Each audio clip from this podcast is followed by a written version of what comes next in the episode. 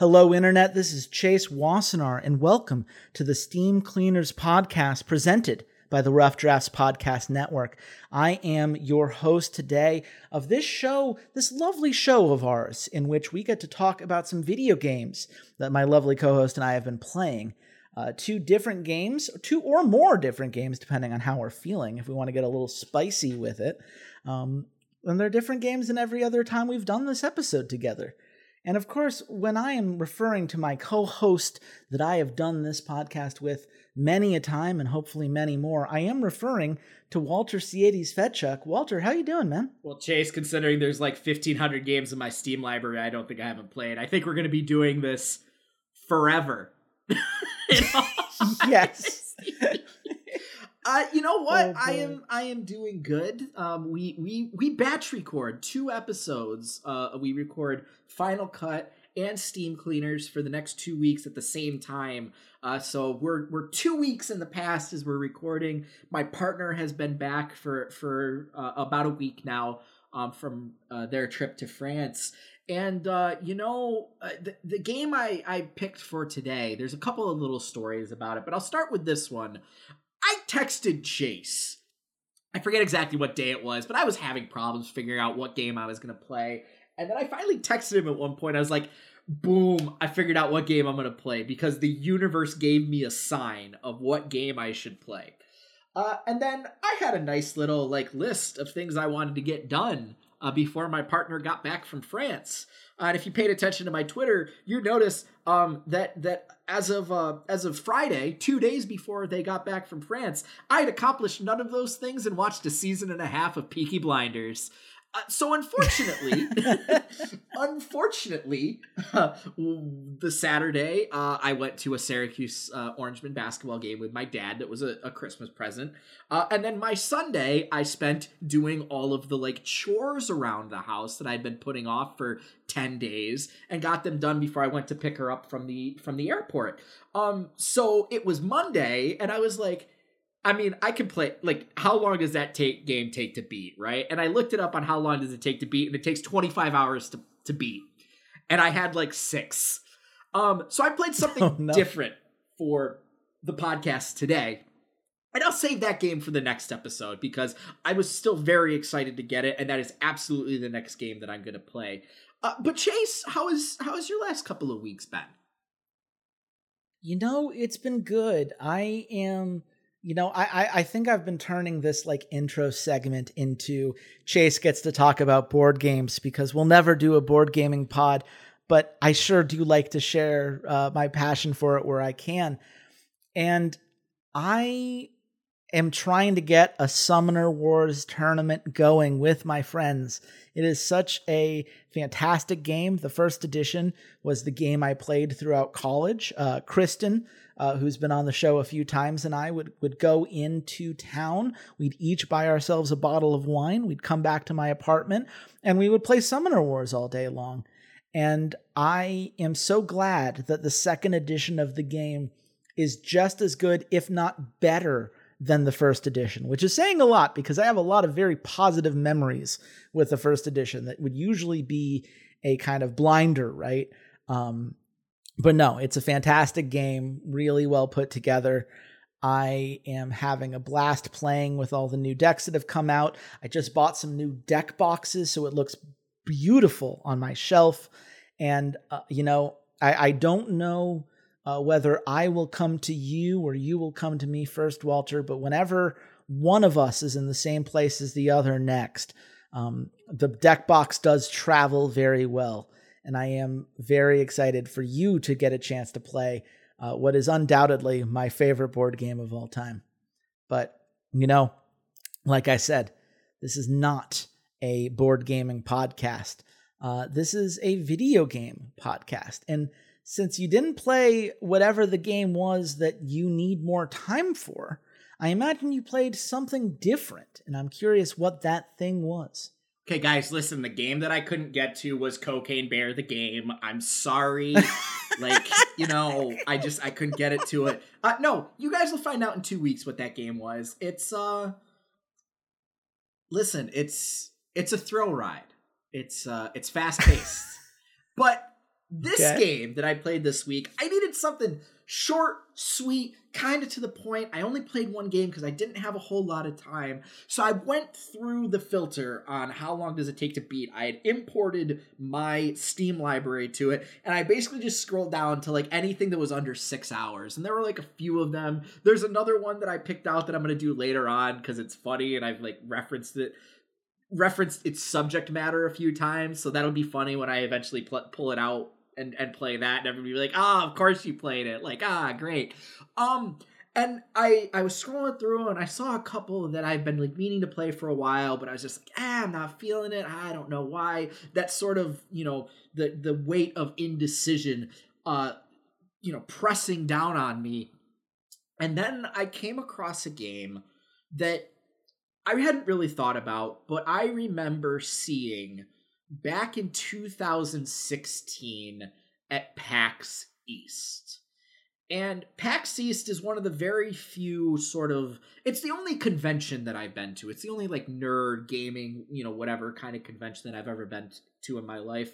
And one of the few kind of nerd events that I've been to uh, outside of going to the uh, the semifinals uh, at Madison Square Garden. I believe that was in 2015 17 the one the famous one the the tigers versus uh versus skt and then the next day when h2k got blown out by uh by samsung.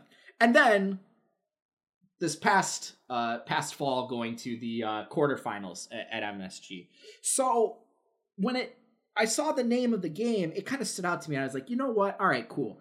Let me give it a shot. Chase i played moon hunters. Um Okay. What do you do you know anything about Moon Hunters, or should I just kind of explain the entire premise here? I mean, I think you should explain the premise because I've played it for a whole hour and I don't think I ever finished a run. Gotcha. So Moon Hunters is it, it's a cooperative game, but you can play it solo. So it's very it's kind of old school split screen where it's like like a Spelunky where you can have four people at the same time or whatever. Um, but again, I, I played it by myself. It calls itself a co op personality test about exploring an ancient occult world in five days. How will you be remembered? Um, as for the actual like game style it is, it is an action role playing game. Um, and it's a roguelike.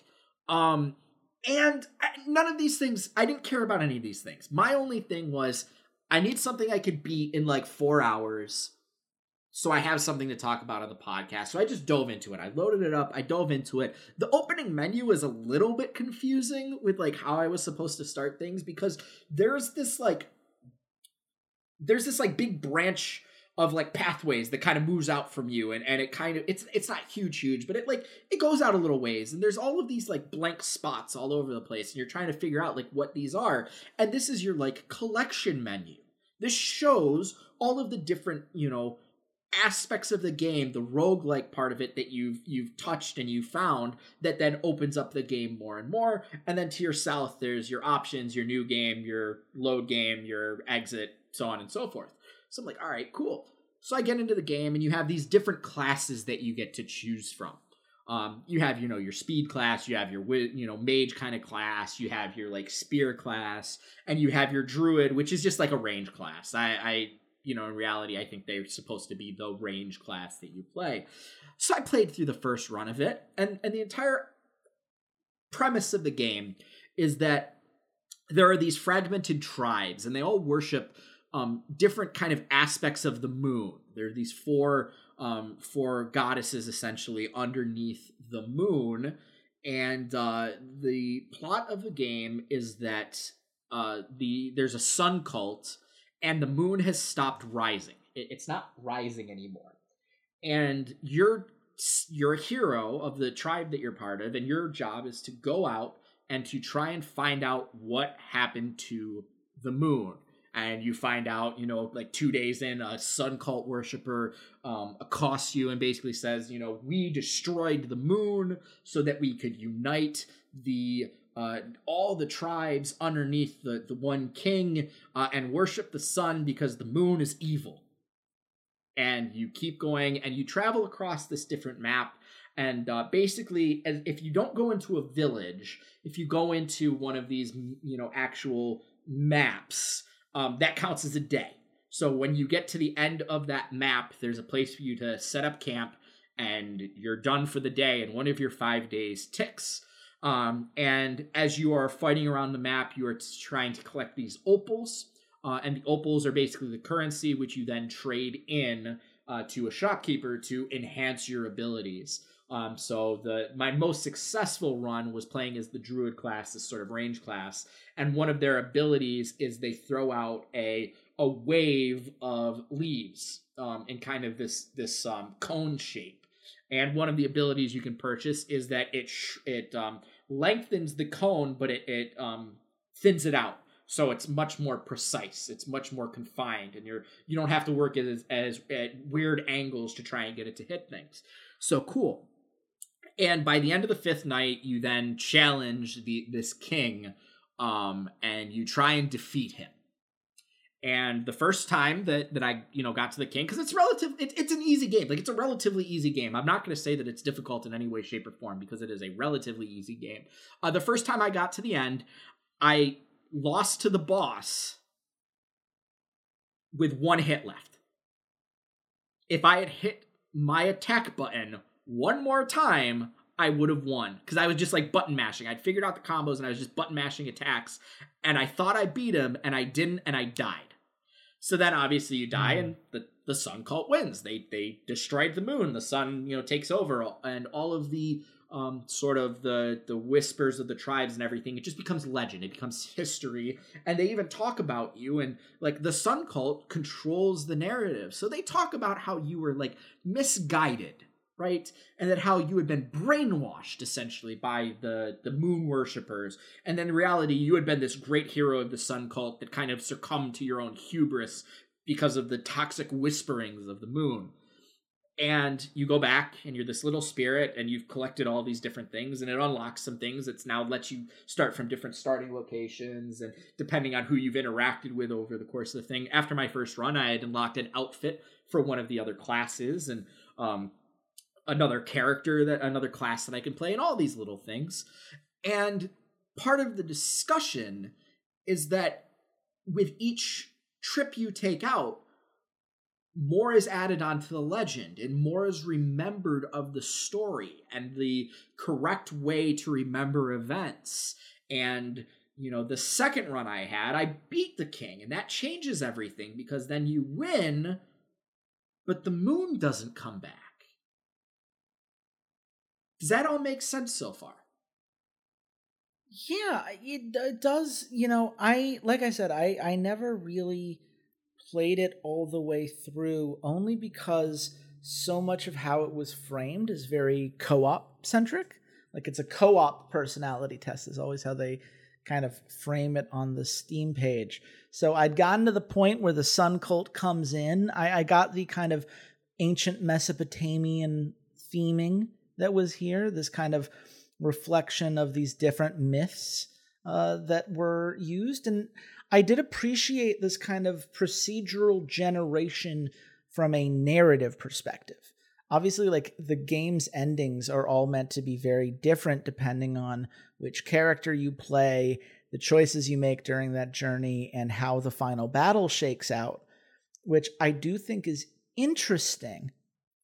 But I always worried with it um, that because it had to be able to kind of handle all of these different randomized elements to accommodate the rogue-like nature of the game that it meant that the storytelling was never going to be as strong or as sharp as I wanted it to be given that all those themes you just talked about are really interesting at the, at the core of them so I guess th- these are honestly two different questions, but I'm going to ask them both now just to keep you on your toes.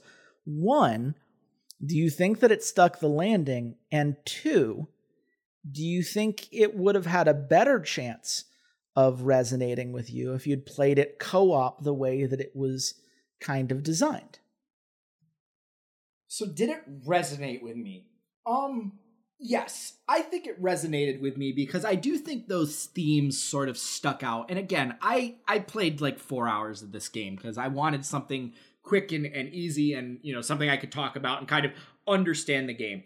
I think I understand the game in the 4 hours that I played. And I think that there is a ceiling to how far they can go with these um with these themes. Like because I played it for so short, I never doubled up on anything so I it, it didn't get repetitive to me. Although I I will say the map generation got repetitive pretty fucking quickly. Um, but it's procedurally mm-hmm. generated. It was game that was you know published in 2016. It's an indie game. Like I'm not gonna fault them for that. Um, but like the story elements didn't seem very repetitive to me just in the short amount of time that I played. And it did. It, it stuck out to me. I really liked this concept of like to the victor go the spoils. The victor controls the narrative. They get to change what the story is based on them surviving and their enemy dying. And that is sort of comprised in the when you once you end a, a, run your character is put up into the constellations into the stars and you can go read about that character and you will see a difference in your runs that end in a failure or in losing to the boss and your runs that end in you successfully defeating the boss or also defeating the boss or the secret ending you know the variety that's in there. Um as for the second aspect i don't really know. I don't know what the co-op is supposed to add other than it is supposed to be you're given a, a moral choice or a decision to make.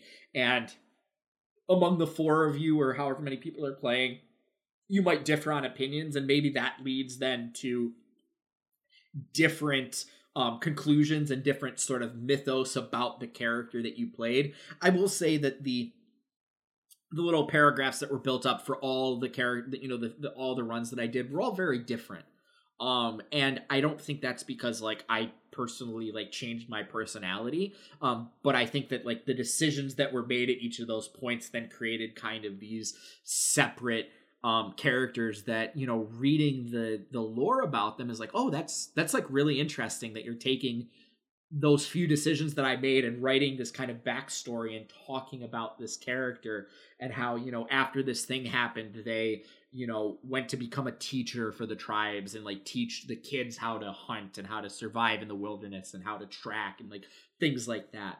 Um, so that was all very mm-hmm. interesting. I, I don't know what the co-op necessarily is supposed to add.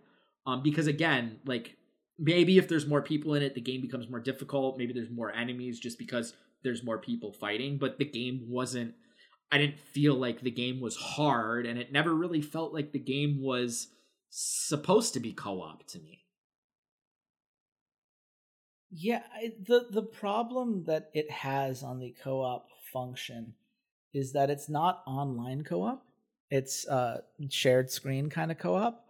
And there's a part of me that wants to praise it for that, right? I, I think that in general, we have t- like a lot of games, especially these AAA games, right? They all want you to play online in that kind of multiplayer format, and they've forgotten the joy of sitting on a couch and playing with your friends in that regard. But there is a hard limit on what a game is capable of when you're not able to have that multiplayer experience in the most convenient way possible. Um, if this is part of like, you know, you've mentioned a couple clear, rough edges that are very understandable for an indie game. Uh, I think Kitfox Games is a studio I like a lot, and I'm probably going to talk about at least two of their games during the times in which I'm busy playing some much more extensive game and, and can't quite um, make the time for it the way you know for a new thing every two weeks the way that I'd like to. Um, they're very good at hitting the theming of a thing, of setting an atmosphere, and of giving you characters that are easy to latch onto.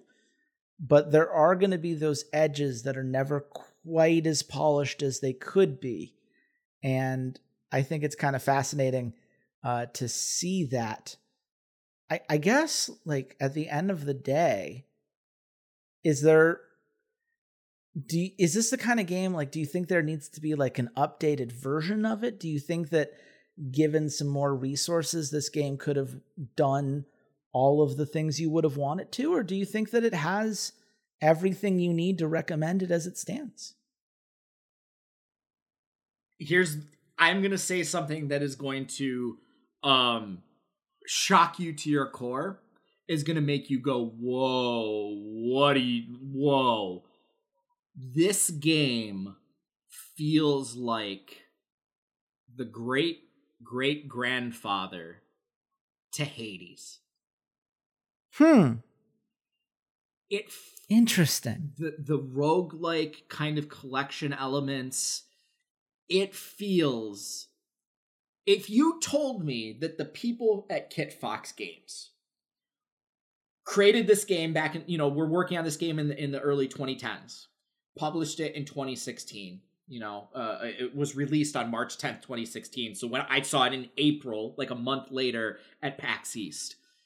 If you told me that the people from kitfox games then went to supergiant and they were the people behind hades i would go that makes a lot of sense the procedural world generation um you know, kind of the mapping, the way they do these things. There isn't boss fights at the end of each map, so that's a little bit different. But having the class system that then gets changed into, you know, the the weapon system that's in Hades, um, just sort of the mechanics of like there's a movement ability, there's an attack ability, there's a special attack ability, like all of those things reminded me a lot of Hades in a very rough, independent I don't want to say tech demo sort of way because that seems really harsh, but kind of tech demo proof of concept way.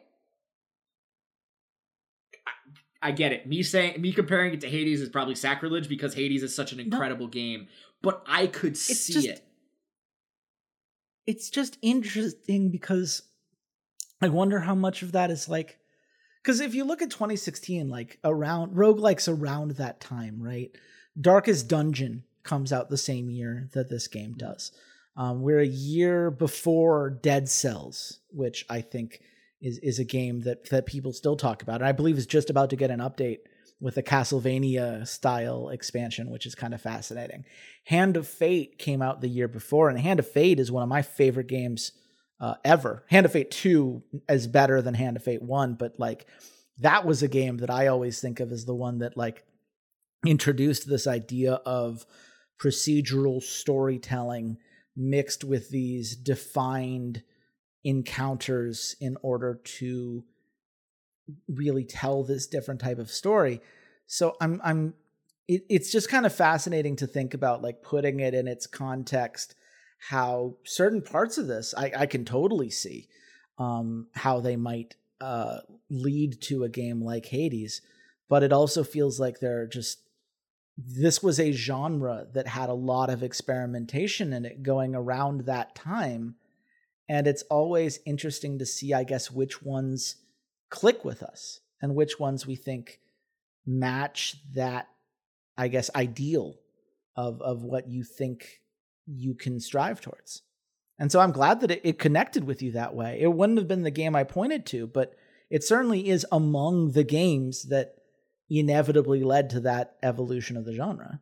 I think it has to do with the, the gameplay. Like, I get Darkest Dungeon is a, a roguelike, but I don't think of that as any kind of ancestral, you know, precursor to Hades, right? It's it's a roguelike, I get that, but I don't see a lot in terms of like the gameplay in Darkest Dungeon in Hades. Maybe that procedural generated storytelling, I, I can, I can see that branching, but the gameplay of this felt so similar to Bastion, Transistor. I won't say Pyre, but because Pyre's gameplay is different.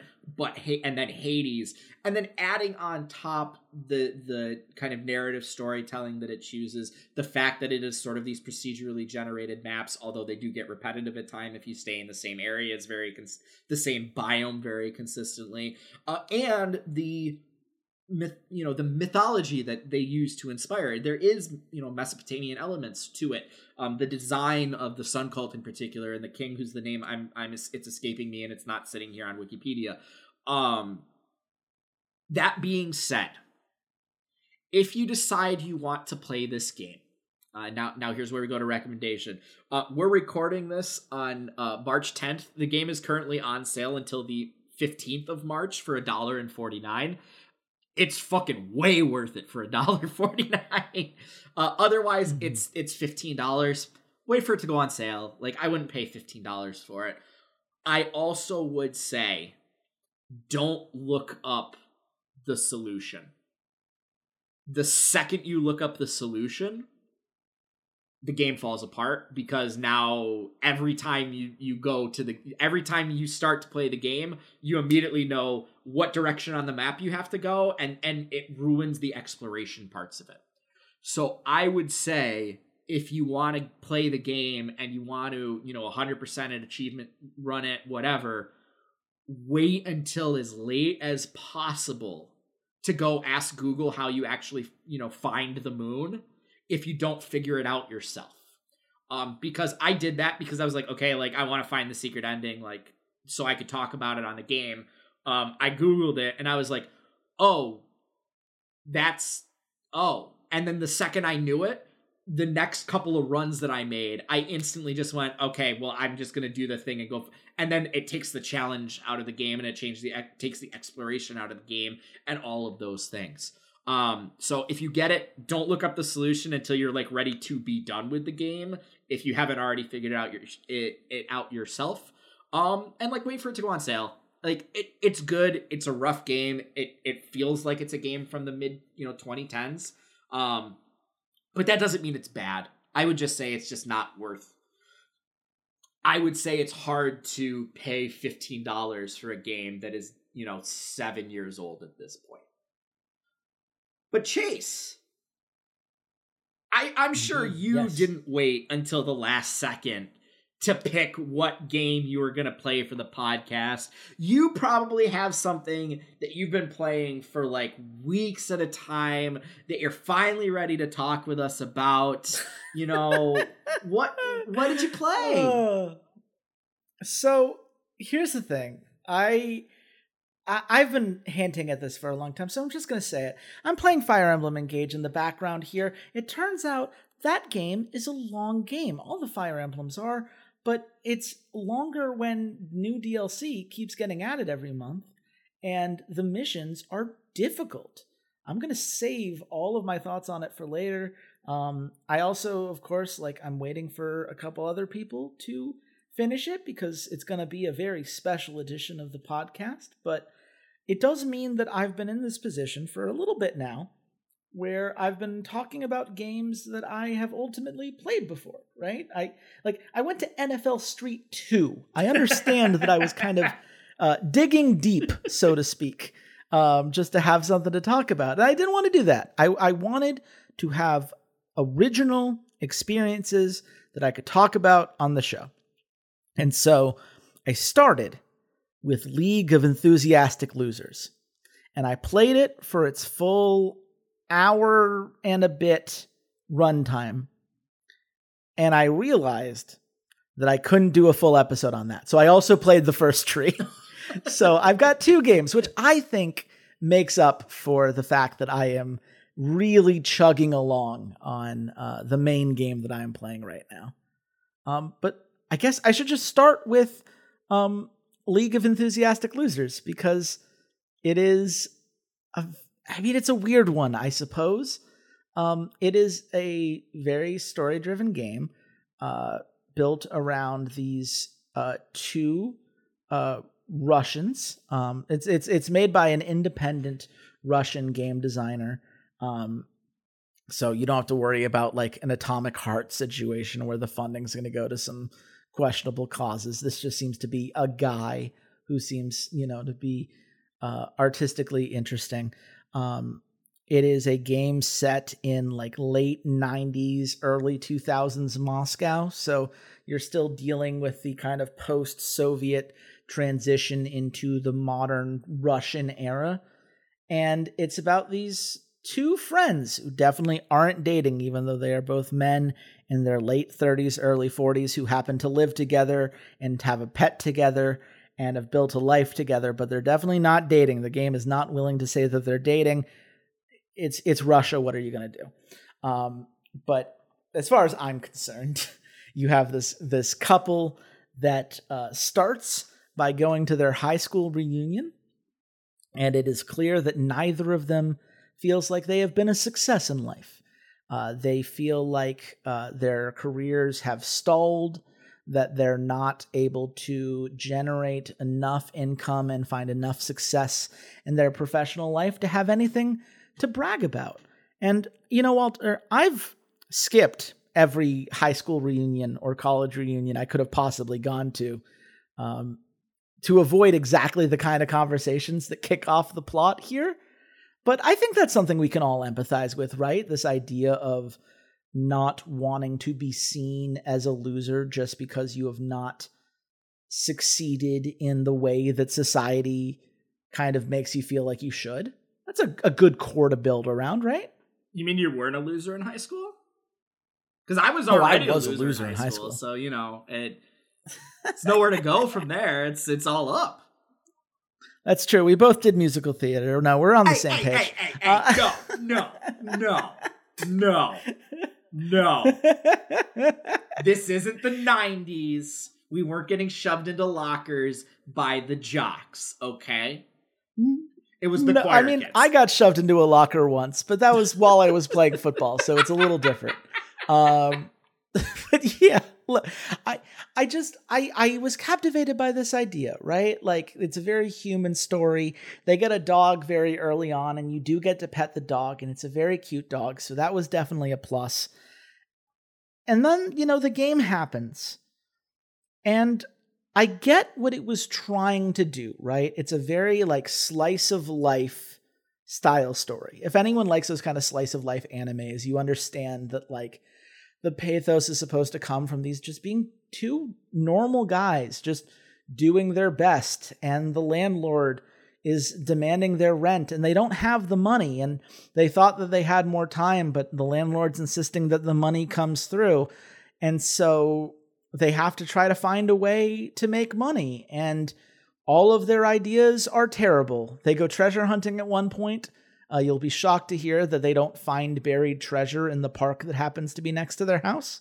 Um, they get distracted playing with some neighbor kids, and you get some cute sequences of like building a little wooden boat for them so that they can go and take it out on a rainy day. And the kids at some point try to help you on your treasure hunt because you've tried to help them and looked out for them while they're, you know, the mom was kind of busy working late into the evening.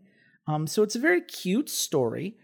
Um, and it's ultimately one that's resolved very easily. They just after after failing a security guard job uh, that they really did their best on, but uh, a thief stole a painting, and so they weren't really going to get paid for that one. Um, they have to accept help. They have to accept that their friends are there to support them, and so they turn to this friend who you know, one of them had had kind of an, an emotionally charged conversation with about feeling like she was always second fiddle to the definitely not life partner. Um, but she steps up when sh- they need her, and eventually they get their life in order, and it all works out, and it's fine. It's it's cute. It's it's nice. Doesn't. Where's the butt? Where's the butt? Come on. It's it's not even a butt. It's just it feels missing something. I I mean it's a, it's the problem I guess with a project of its scale. It's only an hour and a half long, which means you don't get a lot of time to spend with these characters. And in the idea of trying to replicate the mundanity of day to day life, you get a lot of like loading screens for the sake of having loading screens. Like you walk five steps to get to the next layer of a staircase. So then you can walk five steps to get to the next layer of a staircase because the place you're trying to get to on the roof to let the plane out is on the top floor. And like, okay, I get that like that's what it's like to climb the stairs. I'm playing a video game. You could just take me to the roof and I could just be there and I could have the scene with the kids, but that's just not how this game works. There's not a like big revelatory moment in which some themes really kick in that are going to stick with you. It's just like a a cute short story. And you know, there's place for that, right? Like, you know, not every game has to be this diatribe on the nature of existence. Sometimes it's enough to find these two guys who are trying to make their best in a complicated world in which they don't fully fit in, right? Like, why isn't that enough? To which my answer is, I don't know, it, but it's not. Like, it's it's a it it it does what it's trying to do, and it does no more than that. And that's a shame because I want to like this game more than I do. I appreciate the idea, but what it ultimately is is a short film that's turned into a video game in practice alone. The loading screens for the sake of loading screens and transitions and whatnot are one part of it, but they're also like, you know, you have to like build the wooden boat, right? And so you have to put the piece in its right spot. There's no challenge to it, right? There's not like, any ability to customize the the boat. There's not an ability to screw up the boat. The game won't proceed until you put the boat together correctly, and there's only one way for the boat to be built. So it's gameplay for the sake of gameplay. It's not engaging because you're just dragging a piece into another piece. And you know, people who like Legos would say, yeah, that's how you build things. Why do you care? Why why does it matter that like when you have to put some shelves together and put items on the shelf the way that the client wants you to that you have to put them in the specific space that the client wants. And it's like there's not a problem. It's just not very gamey.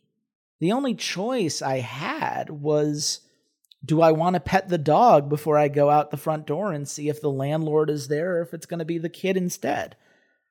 And I don't know, is that enough to justify a game's existence versus this being a short story or a short film?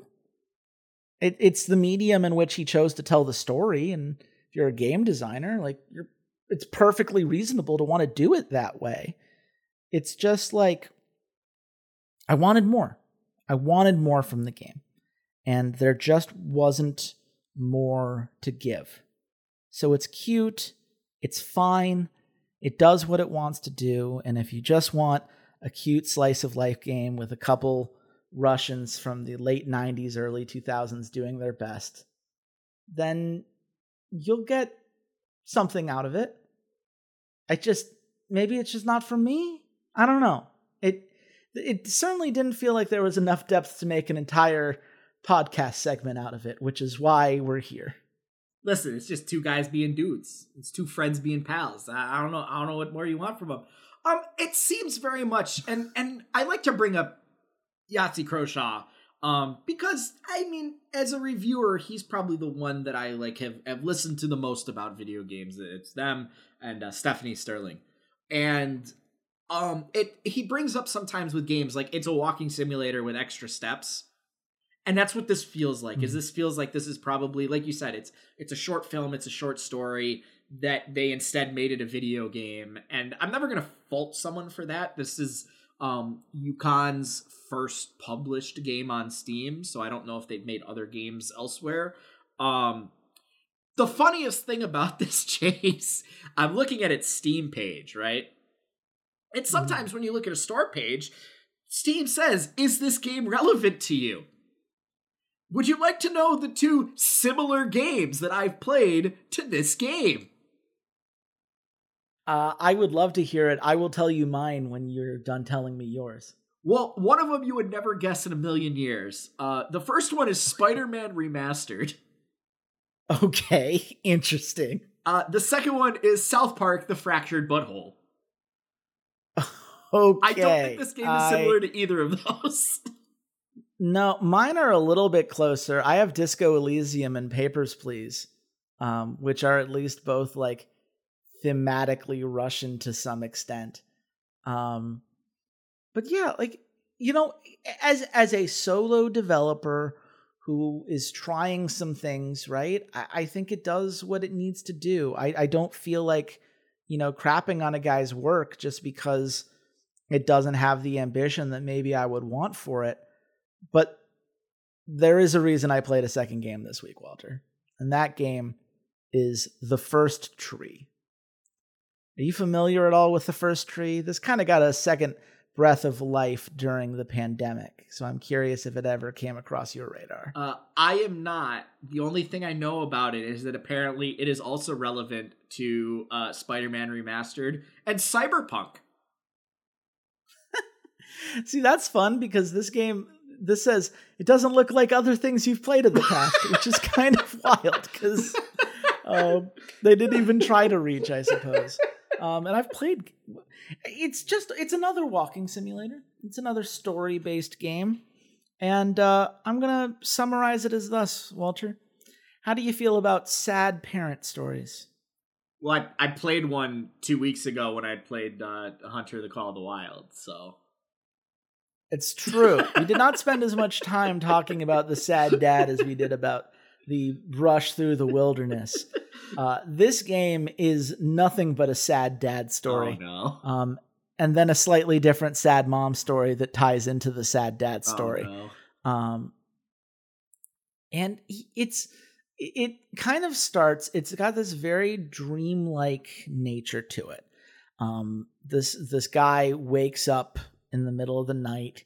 He can't sleep, and he's talking to his wife, uh, who's trying to help him talk through how he feels and the struggles he's having. Um, and he's he shares this dream that he had about a fox, and the fox is trying to find her missing family. Um, and so she's going around the wilderness searching for clues, and every once in a while she'll find a location that'll be lit up on the map, and she'll dig for a bit, and it'll uncover some relic of this guy's past. You know, it'll it'll be like a wooden car and it'll be like this was a toy my dad made for me when I was a kid and all the kids at school made fun of me for it. So in show and tell I just pretended that it was a joke gift instead and my dad could tell that I was embarrassed by it and it made him sad. It's like yeah, that's that would be sad. Um kids are mean. That's totally true. Um but you get like uh, you get a story about like his dad was in the army at some point. Um, and the wife's like, "Oh, I didn't know that about him." And as soon as that detail is revealed, you're like walking through the scenery, and suddenly there's just a tank coming out of the snow. Like the entire world to meet that kind of dreamlike vibe is shaped by these memories that he is connecting to.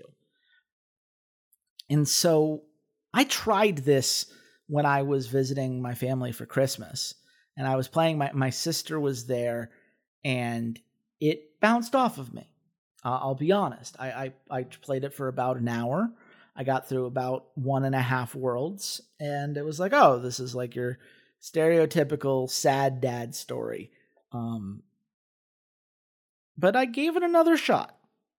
One, because it was short, but two, because I feel like those kind of narrative focused games are a lot harder when you are in mixed company, especially with people who aren't exactly narratively driven. And I did find that the second time around, there were parts of it that clicked with me. Um, it's very easy to connect to stories of feeling disconnection. Um, if you've ever struggled in your relationship with your parents, then the stories of him as a teenager feeling very misunderstood, a dad overworked, unable to give his son the support that he needed to get on a better, healthier track. Um, the like moments that they share in which they're finally able to reconcile a bit, but they leave on bad terms and their relationship remains strained until if this is not it's a spoiler but you can guess by the fact that this game exists where this is going it's too late. His dad is dead now.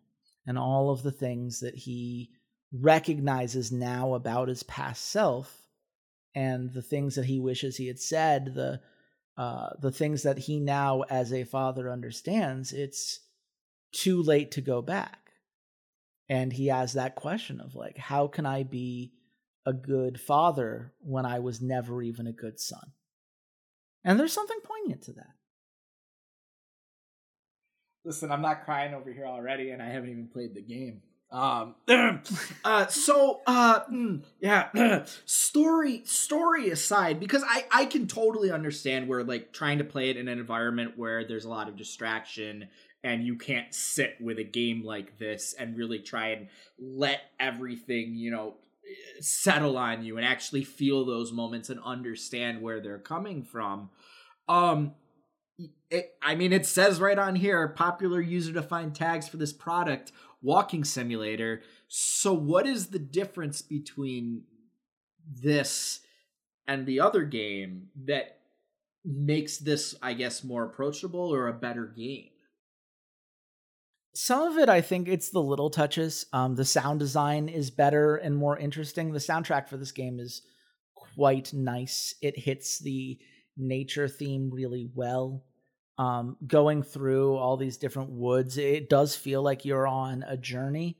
I would argue there's a lot of, I don't want to quite say filler because that implies that like being in the world is not like the point, right? Getting from one destination to the next and the gap in between where you're just kind of collecting these little white dots that go along the way that are meant to kind of guide you towards the next objective um, that's intentional, right? They want you to take that in. They want you to take the time to listen to the full memory that he's going back through instead of just rushing from one to the next to the next to the next.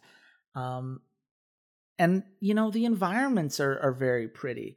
Um, it, it's a game that was originally designed for mobile devices, and you can tell it's it's stylized.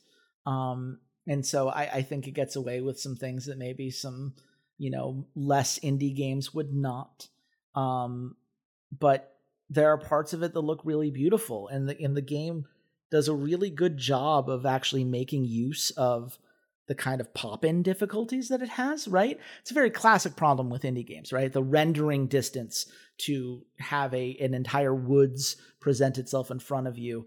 Uh, indie games aren't going to be as efficient on the programming in order to do that at scale. So they do a really good job in some sections of like having the woods kind of appear around you, of trying to get this sense that the world is reacting to you and your emotional state. When your wolf finds um, one of her kids, which again, spoiler alert, doesn't go very well. Um, her hand, her head hangs low, and the music accompanies that and you can't run anymore. You can't speed up. You're just kind of having to live with that because that's what loss is. Those are the kinds of touches that the first game really could have benefited from, right? These kind of environmental changes to reflect the atmosphere from a visual perspective, from a music perspective, and from a character perspective, the fox does not speak, but you learn more about the fox just from the way that she moves around the world, from her desire to constantly complete these puzzles that I will admit at some points were just kind of frustrating. There's uh, one section that even like the guide that I looked up to try to figure it out got confused for like five minutes because it's very unintuitive where the next spot is. And even when I found it, I thought for sure that I had like found it out of order or that I had missed something because it starts in a way that feels like it's like picking back up on a storyline that didn't start, you know? It's like it like it almost felt like it was starting mid-story, but I looked around and I couldn't find anything to reflect that, so I think maybe it's just slightly awkward in the scripting at that spot. But like you're not there for the platforming. It's a thing that's there to keep you engaged as a gamer and there's you know like a couple sections that introduce their own unique mechanics so that each level feels different but that's not the part of this that i remember what I remember is when the the narrator is at his lowest and he doesn't know how to move forward after this loss and his wife starts telling the story about her relationship with her father which spoiler alert didn't go very well. There's kind of a theme here. Um, it went wrong in a completely different way but the point of her story was that you don't have to deal with this alone. And as soon as you come out of that, you escape this kind of like dreamlike state with the the night sky around you, and you're kind of racing on this like little bit of water.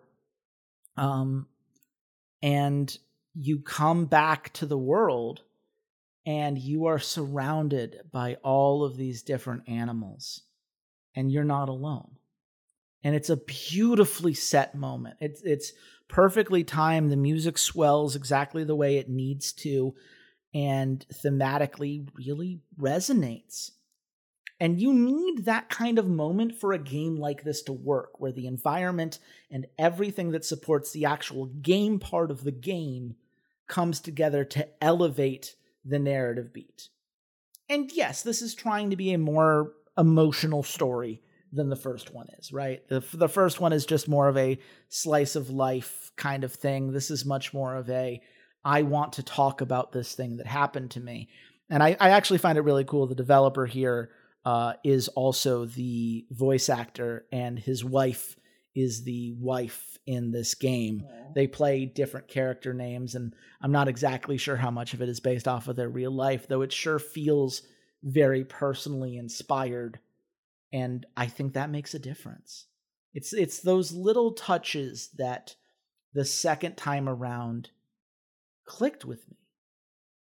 And there's something beautiful about it and about the relationship to death that it comes to. You know, not to to get too heavy or whatever, but we recently uh you know, we I had a, a family friend pass away recently and I my mom was going through it and I used one of the quotes from this game as like a hey here's some some things that this game said and the influences that the game pulled from and i hope it brings you some sort of peace. And it helped. If you're processing loss if you're looking for a game with the pathos to understand that feeling the first tree is worth playing. So it sounds like you uh it sounds like you recommend this game highly then.